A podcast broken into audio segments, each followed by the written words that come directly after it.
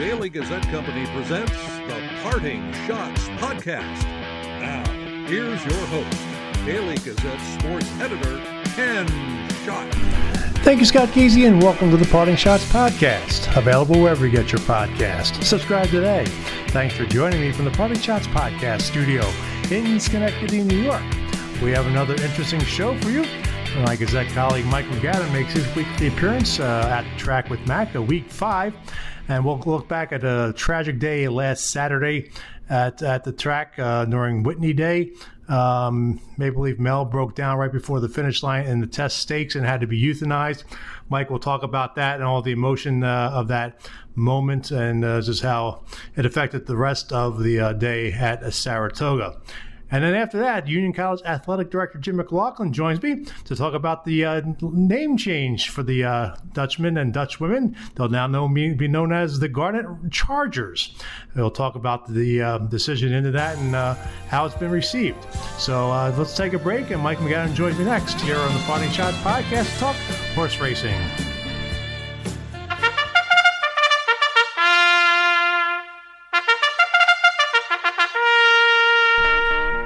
The Track is your premier source of horse racing news and events, from the daily newspaper of Saratoga Racecourse, the Daily Gazette.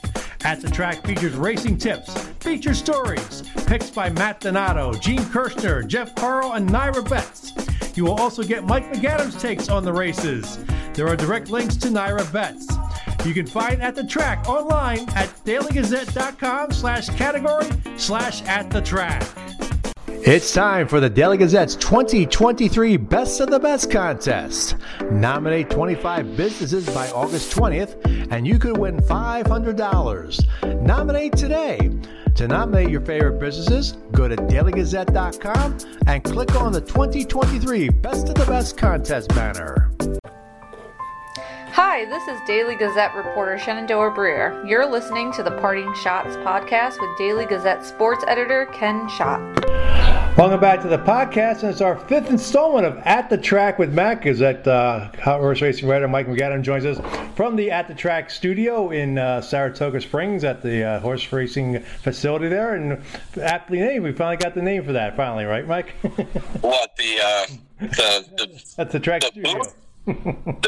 The booth itself, or yeah, the or the yeah, the pod booth, segment. The booth, the booth. I don't know what we call this thing. It's you know they built it for the uh, Spanish-speaking uh, track announcer, so it's as soundproof, I guess, as it gets. So I guess there is certain facility to it, but uh, I, I haven't come up with a name for it yet. Yeah. Uh, by the end of the, that's my assignment. By the end of the meet. Yeah. Right now we'll call it At the Track with Mac Studio. How's that sound? Okay. That, it's kind of a mouthful, but maybe we can slim it down. You know, if we get a sponsor, even better. I'm sure that's not going to happen. Maybe Desperate Annie's Bar or something. Yeah. So, well, let's begin with some somber news. Uh, yeah, Whitney Day is also always one of the top highlights of the Saratoga meet. Uh, but this year's edition is going to be etched in people's memory for what uh, went went wrong uh, uh, after Maple Leaf Mel broke down at the finish line of the Test in front of over forty-three thousand fans at a national T V audience. Uh, the course horse owned by the legendary N F L coach Bill Parcells. It's the best horse he's ever owned, and had the, the horse had to be euthanized on the track, and that brought a somber tone to the rest of the day. Uh, you were there, Mike. Uh, you wrote a column about it in Monday's uh, Gazette, and it's online at uh, daily gazette dot com. Just set the scene. How sad and tragic was this? Because Maple Leaf Mel seemed to be a, a very popular horse. She was very popular. She was very good also. Uh, she was undefeated. Um, she was coming off two graded stakes wins and, and was on the verge of giving Bill Parcells the first, the first uh, grade one of his career as a as a thoroughbred owner, um, literally two steps from the wire from making that happen when her front right leg broke and she you know tumbled to the ground, and jockey Joel Rosario hit the deck as well. He wound up being okay. Philly actually got up and started walking, you know, kind of wandering around the track, and you could tell um, you, you don't need a veterinary you know, degree to figure out that this was not good and, and wouldn't end well, and it didn't. Um, me personally, I was I was at my usual customary spot on the rail in the winner's circle because you can get good video down the stretch. Those afterwards, um, Uh, so you see the whole stretch drive uh, at ground level, and I saw it happen right in front of me. And your first, well, there is no first thought. There were first like thousand thoughts because of all the circumstances. I, I've seen horses break down before, um, and you never get used to it. Um, But this one was so much more different, and because of all the circumstances and all these storylines are like competing for attention in your head. And, uh, you know, meanwhile, the crowd just gasped when they saw it. And then the next thing you heard was nothing. It was dead silent. People were just in a hush because they knew the story of this horse. It's Bill Parcells' horse. I mean, you throw another... And in there, the, the trainer, Melanie Giddings, um, Canadian, the, the horse was named after her. Um, she had stage four cancer survivor. She had ovarian and uterine cancer a few years ago, like during COVID. And uh, um, so you had that backstory element to it. Uh, there's just so many things swirling through your head when you witness this that um, it was hard to process. And so... You know, forty-three thousand people, live attendance, national T V audience, and, uh, you know, it's horrible to see that, but compounded by the fact that, you know, you had all these great storylines. And then, I, you know, I kind of watched Bill Parcells. He has a box seat up in the, you know, a couple rows back uh, and a, a little bit behind uh, or ahead of the finish line. You just walked him, watched him kind of walk like a zombie down there, and he came down and hugged uh, Melanie, who was crying and inconsolable. There were people crying in the stands. Um, I did when I went back to the winner's circle for the Whitney two races later, I ran into a friend of mine with his wife and, and two daughters who um, drive out here from Buffalo every year for a couple weekends, and they were there for that. And he was telling me he was kind of watching it at the finish line, but his wife was up in the seats down in the grandstand with with the kids, I believe. And she said, I screamed when I saw it happen, and the guy next to me thought that I needed medical attention. He thought I was screaming because of something that was happening to me, and then he realized, no, it was just reaction to to the finish of the test. So there's a lot going on, and all of it bad. And, um, you know, it really, you know, Whitney Day is a day, one of those days that you circle on your calendar. You look forward to it. The, the big race is always, you know, a, a show by itself, but the undercard is is also very good. You know, they they stack, you know, extra stakes on there. There were there were three other stakes on the day, two of them graded. Um, and the test is always a good race because it's like the – it's the biggest race for three-year-old fillies sprinting of the whole meet. It's a grade one. Um, you had the Kentucky Oaks winner in there, Pretty Mischievous, who actually wound up winning the race by default. Um, uh, Maple Leaf Mel was ahead by about two lengths just before the finish line. She's winning this thing, and, and you know, it was going to be a great story to tell. And, and you know, heartbeat, it just flipped around to a, an entirely different story. Um, and, uh, you know, just really sad. It was just, you know, I feel bad for the fans, feel bad for the horse. I mean, she's a wonderful animal.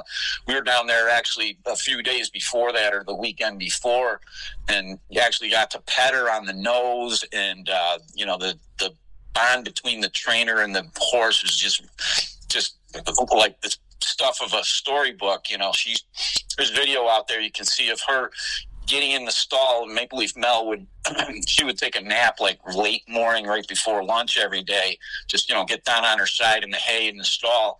But Melly would get in there and just kind of lay down on the ground also, and the horse would, you know, the filly would just lay her head on on her, go to sleep. I mean, just, this was like great story, and the filly is just so lovable and easy to attach yourself to. And then just again, in an instant, it's all over. As you mentioned, you've seen horses break down before, and you've covered this for a long time. Yep. How do you keep your emotions in check and, and focus on the job at hand? Um, you, you almost have to like consciously force yourself to do that. And you know, I mean the. The Whitney post time, I think, was quarter to six, and we've got an eight o'clock deadline for print stories these days. So, I mean, I, I, you just don't really have time to let that part of it enter the equation.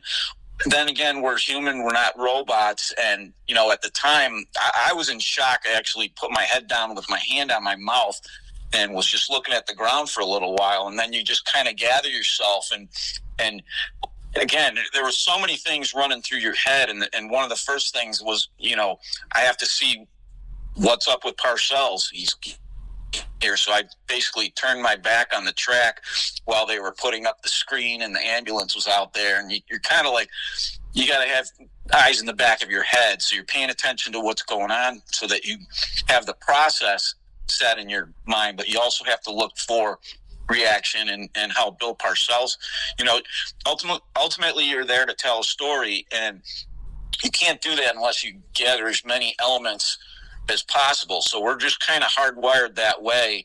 Um, you know, I've been coming up here since nineteen eighty-seven. I think I said in the Slack channel, this is the worst experience of my professional life. And I've been coming up here since nineteen eighty-seven. And for all of the things I've already, you know, we've already talked about, all just flooding into your head in, in a, and, but, you know, it, you're so like programmed to uh, to tell the story and to get all the elements that you need to put that story together that suddenly, like, you allow your, you can't help it. Like I said, we're not robots. You allow yourself to be horrified for a couple seconds, but then you kind of, it kind of just kicks in by default to where you're just like, okay, I got to go find, see where, where Parcells is. I got to watch what he does. Um, I got to pay attention to Melanie. She's crying nonstop. Um, Joel Rosario, thankfully, was, you know, he wound up going to the hospital and had to get some stitches on his face. But other than that, he, you know, he's probably banged up a little bit, but he was fine. He got up pretty quickly.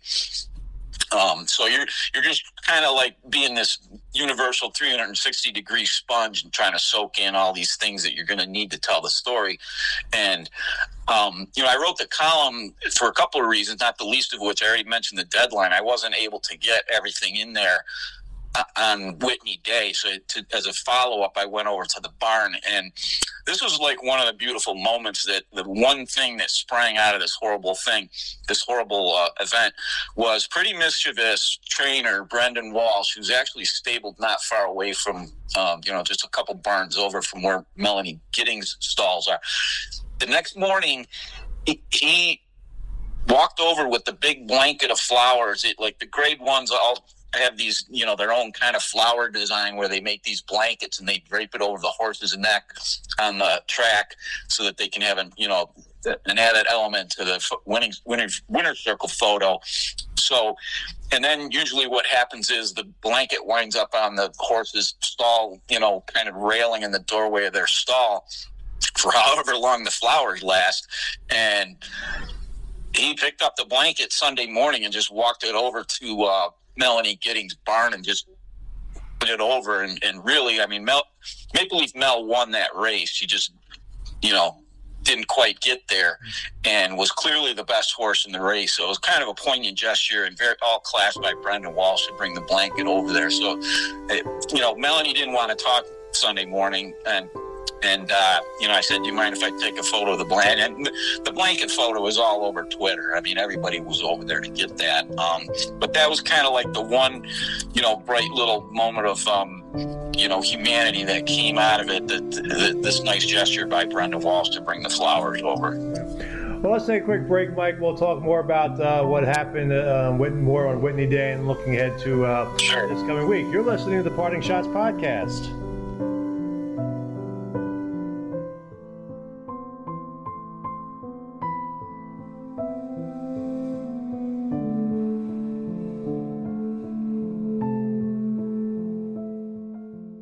Meet Andrew Waite. He's a dedicated journalist with a passion for research and a commitment to getting all sides of the story.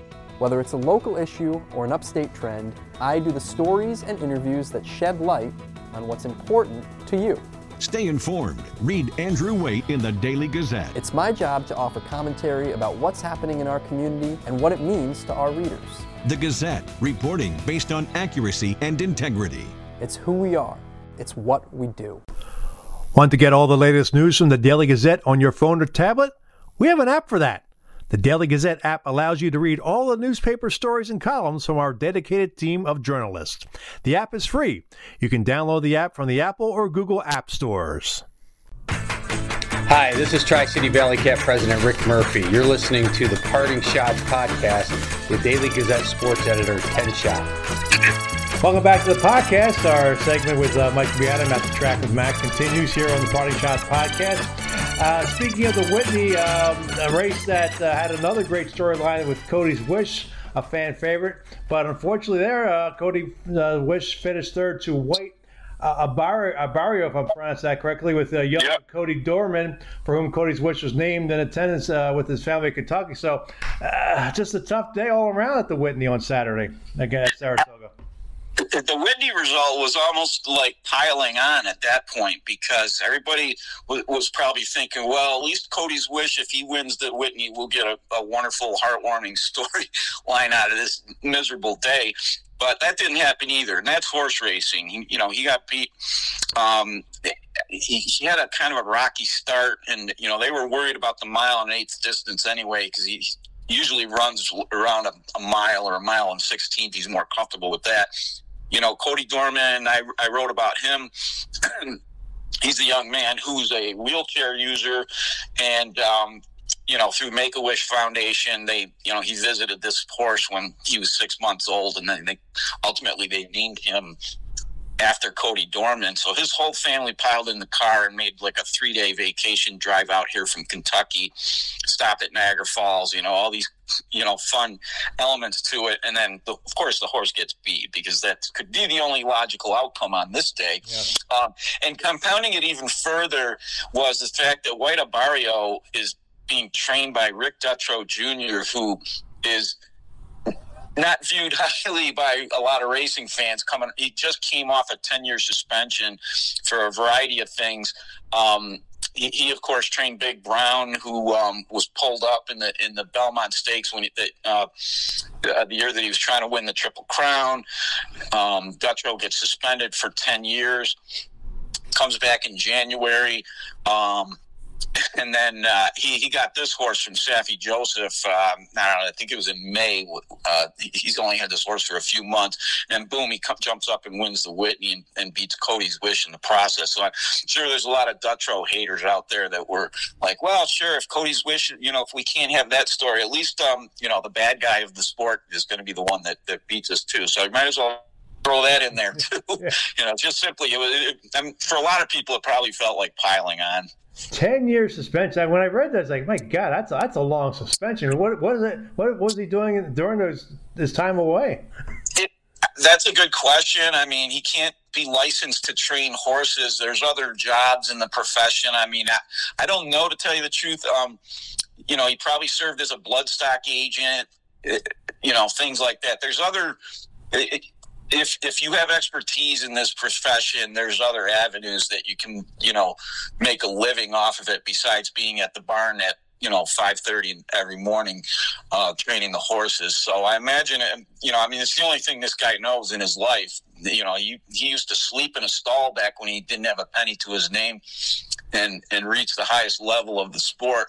So I'm sure there was some demand for his expertise in some capacity. You know, maybe, I don't it's, I don't I'm just throwing this out there, maybe as a bloodstock agent or something like that. But um, uh, I'm sure he found some way to, to make ends meet over the last ten years. Yeah. Well, the day before the Whitney, on uh, that Friday, last Friday, the card was uh, affected by the weather, a lot of uh, rain and thunderstorms. The last, the last four races of the Friday card uh, were canceled. And uh, our Gazette handicapper, Gene Kirshner, wrote about the number of uh, turf races that have been moved to the main track because of the weather. How much is the weather, all the rain's been, how much has that been a, a factor this year at Saratoga? It's been a huge factor, especially in contrast to last year when they had one of the best weather meets of um, in the history of the place, and they've been running up here since eighteen sixty-three. Last year was just spectacularly good, and this year is pretty bad.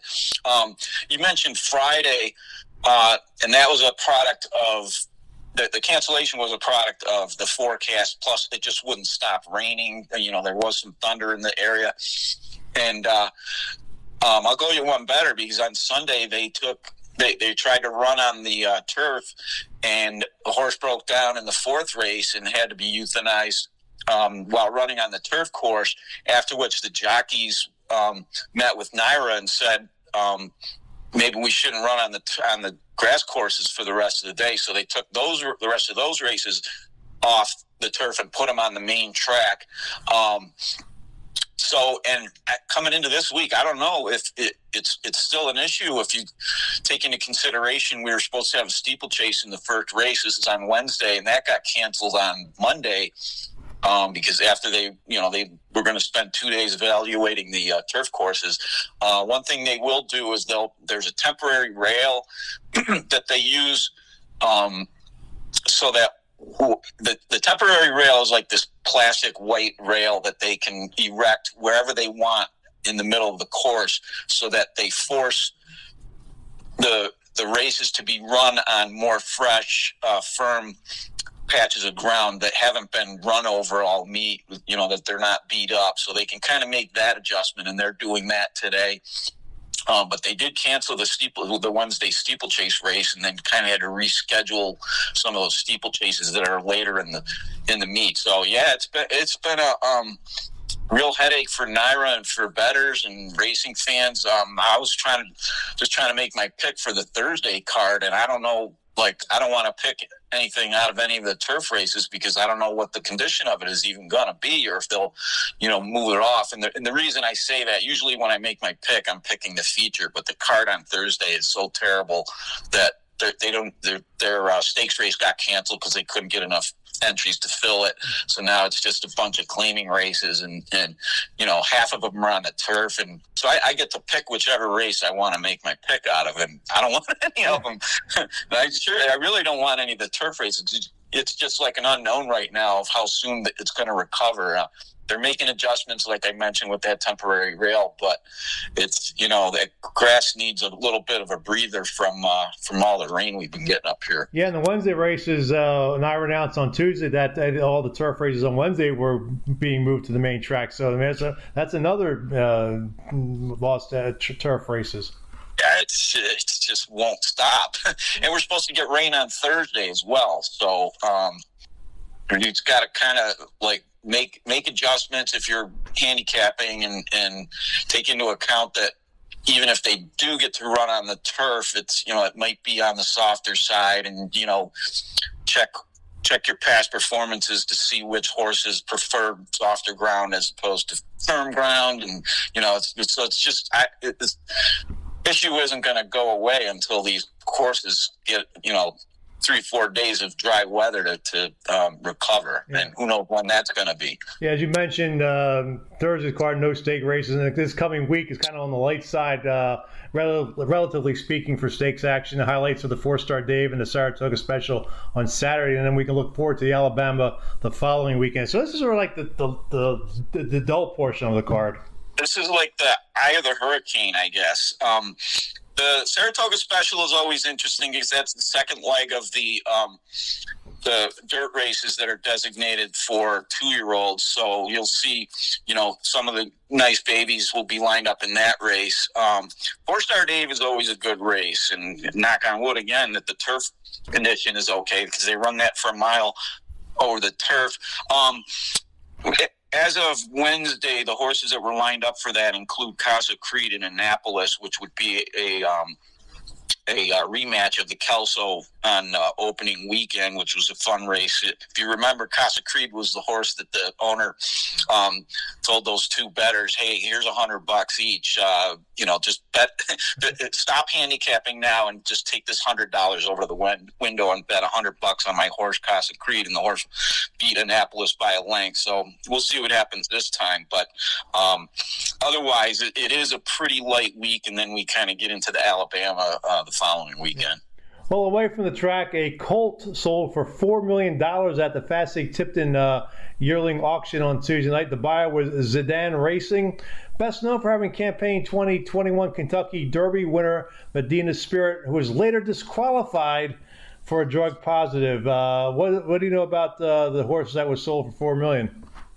Well, it was a beautiful chestnut colt. Um, the sire was Curlin, two-time halt our two-time horse of the year, who was a slam dunk Hall of Fame inductee, and then uh, the mare is Beholder, another slam dunk Hall, Hall of Fame inductee. Um, so not only that, but I mean, if people are into pedigrees, and I, I'm not no expert, but I know enough to, that I can go back a next generation, a previous generation, and see the Beholder is, is related to Into Mischief, also, who's um, one of the uh, the top sires in North America right now. So the stallion side of this horse is ridiculously strong. So um, so I was there Tuesday, watch this horse, hip number one sixty-five, based on the Curl and Beholder uh, component. And uh, sure enough, the opening bid was five hundred thousand dollars. So you knew that there was going to be some fireworks, and it, it went up pretty quickly into the, like the two million range. And then once they got closer to four million, um, they're going at smaller incre- increments, and the crowd, you know, was getting antsy. They're like, come on, we want to see that four. We want to see that hammer at four. Meanwhile, the horse is acting like an idiot in the ring. He's rearing, and, you know, which you usually don't see in this, the sales ring. They're usually pretty calm, but he reared like at least two or three times. Um, so they're oohing and eyeing over that. And then bang, it, you know, the thing goes up to like three and a half million, and there's more oohs and ahs. And so there was a lot, there was a lot going on in that sales ring. And then they finally hammered it. I mean, at one point, the auctioneer actually told the crowd to like keep it down, because they, they thought they didn't, if that was adding to the horse's antics, they, you know, they didn't want that to happen.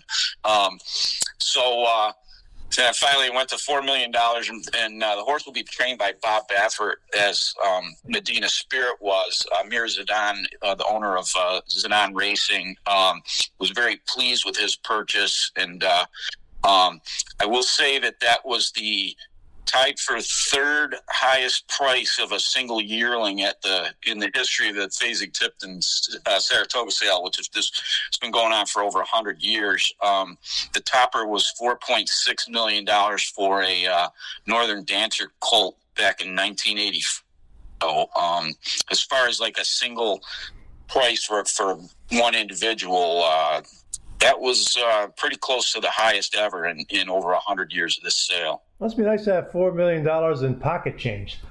Well, you know, my sister and uh, um, my nephews came out last year, and, and coincidentally, the sale was going on. I said, um, you know, if you guys want to do this, it's free. You can just show up um, and just watch it. It's kind of interesting. It's a fascinating process. And I said, but, uh, you know, if you, if you feel like you need to pick your nose, um, do it now, because uh, if you do it in there, you might be on the hook for like two hundred thousand dollars uh, horse. So um, so watch what you're doing in yeah. there. Um, but, yeah, and, and in fact, um, there were seven other seven-digit purchases on Tuesday, and then two on Monday, so a total of ten um, uh, final sale price that went into uh, seven digits, uh, you know, led by this one, of course. Of course, we talked about last Friday with the weather, and ironically, you know, we're you know, go, go way away from the track here. Last Friday that uh, the Union College announced that uh, they were changing their nickname from Dutchmen to Garnet Chargers, and then, of course, about the time the announcement came out, it was storming. So, uh, I mean, you covered Union College hockey for a few years. I mean, I've covered the program for a long time. I'm I, I'm having a problem with this nickname. I just I don't know why they needed to do that. What are your thoughts about it? My first thought was um, that it was supposed to be some sort of play on the Electric City, you know, the nickname for Schenectady. I don't know if that's the case. I doubt it, but that, that was my first, like, kind of knee-jerk reaction. And then the other thing was, like, it, it just, it's two words that don't seem to fit together for me. And, like, I'm trying to picture out what a Garnet Charger even is. Um, you know, I'm not a fan of the logo either. I, I don't know what that, you know, these days people are so brand conscious that they feel like they got to make moves like this, but I you know, I can't imagine it's going to sit very well with alums and maybe even kids that are current, you know, currently enrolled at the school. I don't know. Um, but we're, we're stuck with it now. And, and, uh, Uh, we'll, you know, we'll see what kind of reaction eventually there is, but me personally, I didn't like it. It seemed like, seemed like two words that were disjointed, didn't really fit together in any meaningful way. And, and so I don't know what the origin of the Charger theme was, but um, There's electricity. Yeah. We know that. Uh, well, I can based on the logo. Well, I can speak because uh, the Schenectady Youth Hockey Program is nicknamed the Chargers. So I'm wondering if, I mean, I, hopefully, I'll get a chance to talk with uh, Jim McLaughlin later on this podcast okay. about the Union Athletic Director. But I also, I think there's I, the reaction I've seen. It's been mostly negative on, online uh, when I posted the story uh, last week. But uh, the one thing that keeps sticking in my head, I have the lyrics to the Rolling Stones' Emotional Rescue uh, song uh, where Mick Jagger sings about I will be your knight in shining armor. And I, You're not going to sing, are you? No, I'm not going to sing. I, I'm, okay. I'm going to uh, fix the lyrics here a little bit. Uh, okay. Um, I, I will be your knight in shining armor, riding across the de- desert on a fine Garnet Charger. instead, um, instead of Arab Charger. You're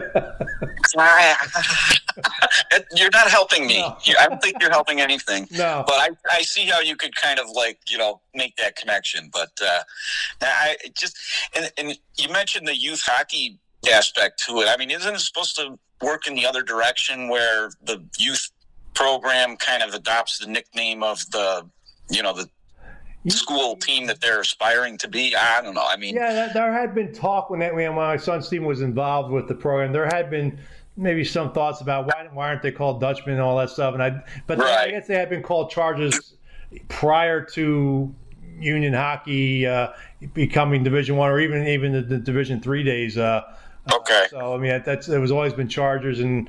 That was the way it was. Um, so I, I, I don't know. And I think, I mean, if you look at the logo, though, a lot of people are comparing that logo to the Gatorade logo.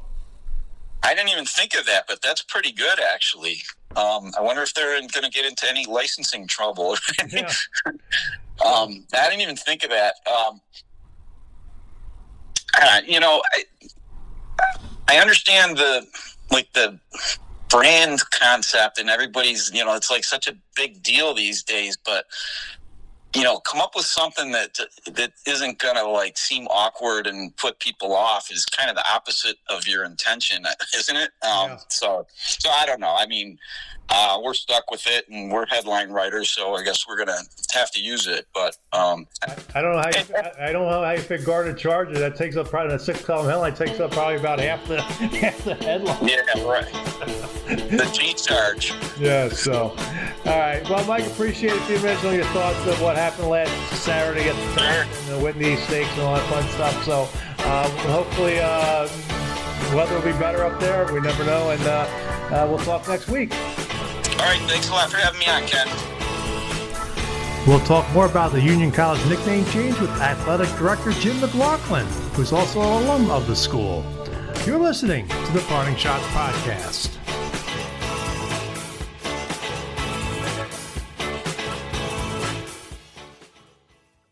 Hey auto racing fans, the Daily Gazette's auto racing contest is back. Here's how to play. Pick the top five finishers in the weekly NASCAR race and get a chance to win a fifty dollars ShopRite gift card. To play, go to daily gazette dot com and click on the auto racing contest banner. The Daily Gazette's auto racing contest is run by the advertising department and not affiliated with the sports department. Hi, this is Union College football coach John Poppe. You're listening to the Parting Schotts Podcast with Daily Gazette sports editor Ken Schott. Welcome back to the podcast. Last Friday, Union College said farewell to the Dutchmen and Dutchwomen nicknames and welcomed its new nickname, the Garnet Chargers. To talk about the name change is Union College athletic director and nineteen ninety-three Union College graduate, Jim McLaughlin. Jim, uh, welcome to the podcast, and uh, big changes in store for Union with the nickname. Yeah, Ken, thanks for having me. Obviously, uh, this has been a really extensive process, uh, great involvement from so many members of our community and alumni base as well, too. And uh, this has been almost a year now since we initiated this process, and uh, we feel good about where we ended up. So why the change, and how was it decided that Garnet Chargers would be the new nickname? Yeah, so, you know, a number of reasons for exploring this. And I think it started with we wanted to see if there was something that was better out there, something that was more representative of all at Union today. Uh, and, you know, for me personally, I, I think there were a couple of things that, that really led this. First and foremost, we were an institution that had two separate nicknames, and no other school immediately comes to mind that has two nicknames with the Dutchmen and the Dutchwomen. And, and secondly, Ken, it was it was a case that, you know, our, our mascot, Dutchie, uh, it, it was certainly underutilized because we didn't feel that it represented the college uh, well, and it's been shelved for the last more than ten years. And we wanted to identify a mascot that we could use for branding and marketing and uh, get people excited about Union at admissions events, uh, homecoming, uh, and athletic events as well, too. Now, you could not use the name Garnet alone because I believe Swarthmore has the copyright on that. That, that, that's correct, Ken. You know, that, that was something that was uh, uh, really high in the recommendations from many individuals. Uh, but given the, the trademark that was out there, we couldn't utilize that with Swarthmore. Yeah. I'll ask you this as a as an athletic director and administrator at the school, and I'll ask you the question as an alum. What are your thoughts about the change? You know, you know, as far as you're being an athletic director and, and, and as an alum, what we do you have the same thoughts? Of course, I, I'm excited about the change. I, I really like the new marks that we'll be able to utilize, and I, w- I want to be clear. Uh, you know, we, we love our Block U, we love our Circle seventeen ninety-five logo, and we'll simply be adding the Bolt U to those options uh, for our teams, for our merchandise, and for all of those different things there. You know, I, I, I think we came up with the, the best name that was out there, uh, ensuring that we utilize Garnet, which has been something that has been associated with this college for more than one hundred years, and uh, really thinking about ties to the city of Schenectady in being the electric city. And I think the Garnet Chargers really represents who we want to be moving forward. Yeah, I also, I mean, youth hockey being named the Schenectady Chargers. And I, I think there was a time when I was involved with, with it when my son Steve was playing. There was even some talk maybe about going to the Dutchman, but uh, I mean, was this a coincidence that with the Chargers uh, youth hockey that uh, the the, uh, sc- the school name is going to also have Chargers in it? Purely coincidence. You know, Ken, we we received uh, outreach from more than eleven hundred individuals and thousands of recommendations that, that came in. And, you know, there, there were four that really rose to the top really quickly that made our field of finalists. And then as we went to explore that a little further, it was very clear from the community, the committee, that Garnet Chargers was the right identity moving forward. What has the reaction been? Because I mean, I you know, I posted the story last week on uh, some of our Facebook pages and uh, on the Union College Hockey Fans Facebook page. It seems like a lot of people are not happy with the change. Uh, what have you heard? So it's it's certainly been mixed, but we knew that going in, Ken. We we knew that any type of change uh, was going to have some opposition to it. Uh, we knew when we announced that we were exploring the possibility of a nick- new nickname, there there were some folks that were adamantly opposed to this, and there are certainly a, a group out there that uh, had an affinity for Dutchmen, Dutchwomen, uh, that wanted to keep that name, but there, there's also been many who have written in with support of where we're going. And, you know, I, I want to be clear that um, we're, we're not turning our back on history or erasing any records or history or anything like that. We're, we're just identifying a new identity moving forward. Because yeah, I know, you know, you, there was always, uh, you know, the, the reading is about the the Dutchmen and the Native Americans and about the place in the pines that you read before. Uh, was there any sensitivity with the name Dutchman and back in history with uh, uh, two hundred years ago, two hundred fifty years ago? Well, let me let me say this, Ken. You know, interestingly enough, uh, it wasn't the college that picked nickname. It was it was. probably a colleague of yours at one point that uh, many, many years ago uh, just added it as color to an athletic story in the newspaper and gave the moniker Dutchman, and it's something that, that sort of stuck. But, uh, you know, this finally gave us the opportunity as a college to work together with a large committee, get input from, from many different constituents to come up with what we felt would be the right identity moving forward. Yeah, I mean, I, I recall back uh, thirty years ago, R P I tried to go j- engineers only with the hockey teams and Red Hawks with uh, the rest of the sports cra- programs, and that sort of uh, maybe lasted a year uh, about that. Like, as I remember, they tried to do two nicknames at the same time. But uh, uh, let me ask you, I mean, as far as alumni donations with the name change, do you think that's going to affect anything? Um, t- to be determined. I, I think that, you know, our, our alums have an affinity for Union for so many different reasons. Uh, they've been so supportive throughout the years. And, you know, I, I think I, I know there are some that are disappointed by this, but um, they're always there for the good of the college. So time will tell. Yeah. You, you mentioned earlier about, you know, a reporter had, you know, created the nickname Dutchman. Garnet Raiders, I mean, Garnet Chargers is not going to fit in a headline. I can tell you that. That's going to be a challenge. Maybe we get on the web that way, but in the print, I don't know. It's going to be, I could take up uh, the entire headline, but uh, I digress. But Ken, uh, Ken, I'm glad we're giving you some work to do that. Yeah, thank you. That's what I need. As I, that's what I need as I turn sixty later this year. Uh, uh, some people have noticed that the logo, Uh, with the, the the lightning bolt going through the U, sort of similar to the Gatorade logo, which has the lightning bolt going through uh, the G. Uh, has there any been concern about copyright infringement? No, we, we looked into that. We we had a consultant working with us, and obviously that's something we looked into along with when we were looking into Garnet with Swarthmore. Uh, you know, to, to me, it's it's a lightning bolt inside of our U, and it, it represents Chargers uh, and inside the Garnet U. And I I thought the team did a great job of coming up with uh, a unique and powerful logo. You mentioned earlier about the logo, you know, maybe you know, the field being be incorporated. I mean, I, Have you have they been able to incorporate that logo on the football field and on the uh, the, the Mesa Rink ice surface yet? No, and, and to be clear, you know, we, we, we're certainly not abandoning what we think is an incredibly strong mark in our Block U and in our Circle seventeen ninety-five logo. So so this will just be an additional mark that, that we have to utilize. I know some of our teams ha- have already started to order some gear and put the logo on them, and uh, you'll see more and more of it roll out throughout the year. But you'll, you'll continue to see the Block U, the Circle seventeen ninety-five as well, okay, prominently displayed. So there won't be any changes to the uniforms, especially for the uh, football and uh, hockey teams?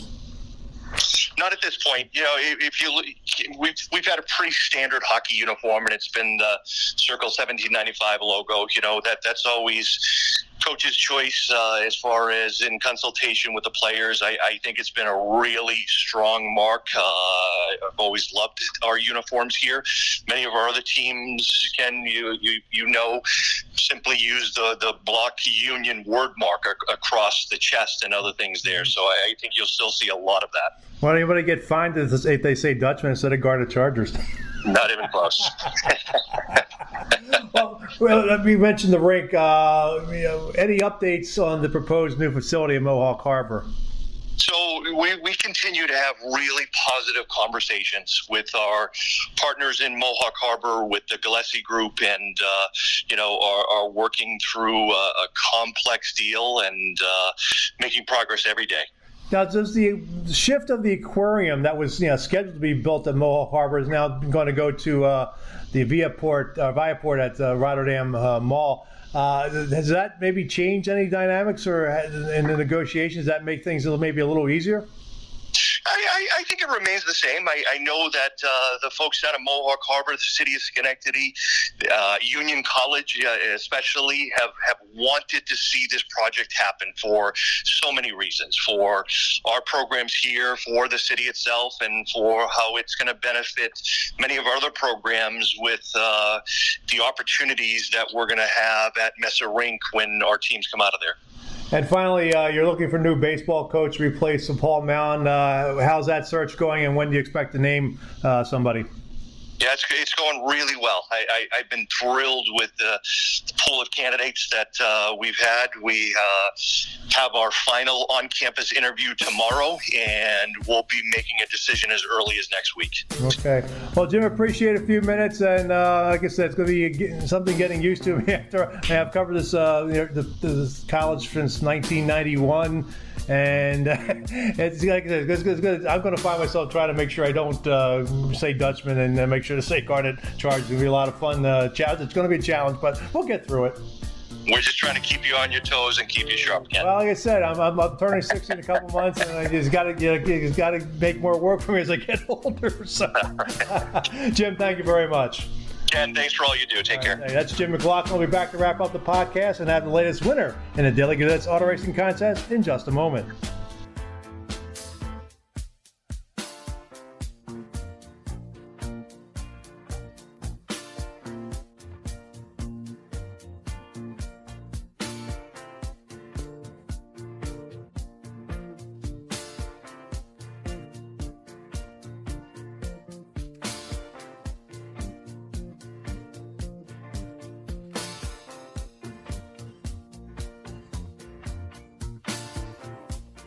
If you really want to know what's going on in your community, you have to read the Daily Gazette. We don't take a side. We're right down the middle, and we're going to get to the truth. Our reporters and photographers are out in the field bringing you updates every minute with trust, accuracy, and integrity. From the first page to the last page, independent, probing journalism. We're finding out what's going on in the community where nobody else is covering. It's who we are. It's what we do. It's time for the Daily Gazette's twenty twenty-three Best of the Best contest. Nominate twenty-five businesses by August twentieth, and you could win five hundred dollars. Nominate today. To nominate your favorite businesses, go to daily gazette dot com and click on the twenty twenty-three Best of the Best contest banner. I'm not afraid. Hi, this is Union men's hockey alum Tyler Hines. You're listening to the Parting Schotts Podcast with Daily Gazette sports editor Ken Schott. Back to wrap up the podcast. The Week twenty-three winner in the Daily Gazette's auto racing contest was Robert Prisco of Scotia with fifty-five points. Robert wins a fifty dollars ShopRite gift card. Congratulations, Robert. The V I P winner was Jerry Peel of Frank and Sons with fifty points. I'll announce the auto racing contest winner's name, and that winner's name will appear in Friday's Daily Gazette. To play, go to daily gazette dot com and click on the auto racing contest banner. Just because covid nineteen mandates are easing, that does not mean you should relax. Be vigilant. If you have not gotten vaccinated or received a booster shot, please do so. Do it for yourself, do it for your family, and do it for your friends. That wraps up another edition of the Parting Schotts Podcast. I want to thank Mike MacAdam and Jim McLaughlin for coming on the show. If you have questions or comments about the podcast, email them to me at shot, that's S C H O T T, at daily gazette dot com. Follow me on Twitter and Threads at Slapshots. The views expressed in the Parting Schotts Podcast are not necessarily those of the Daily Gazette Company. The Parting Schotts Podcast is a production of the Daily Gazette Company. I am Daily Gazette sports editor Ken Schott. Thanks for listening, and I'll catch you next time. From the Parting Schotts Podcast studio in Schenectady, New York, good day, good sports.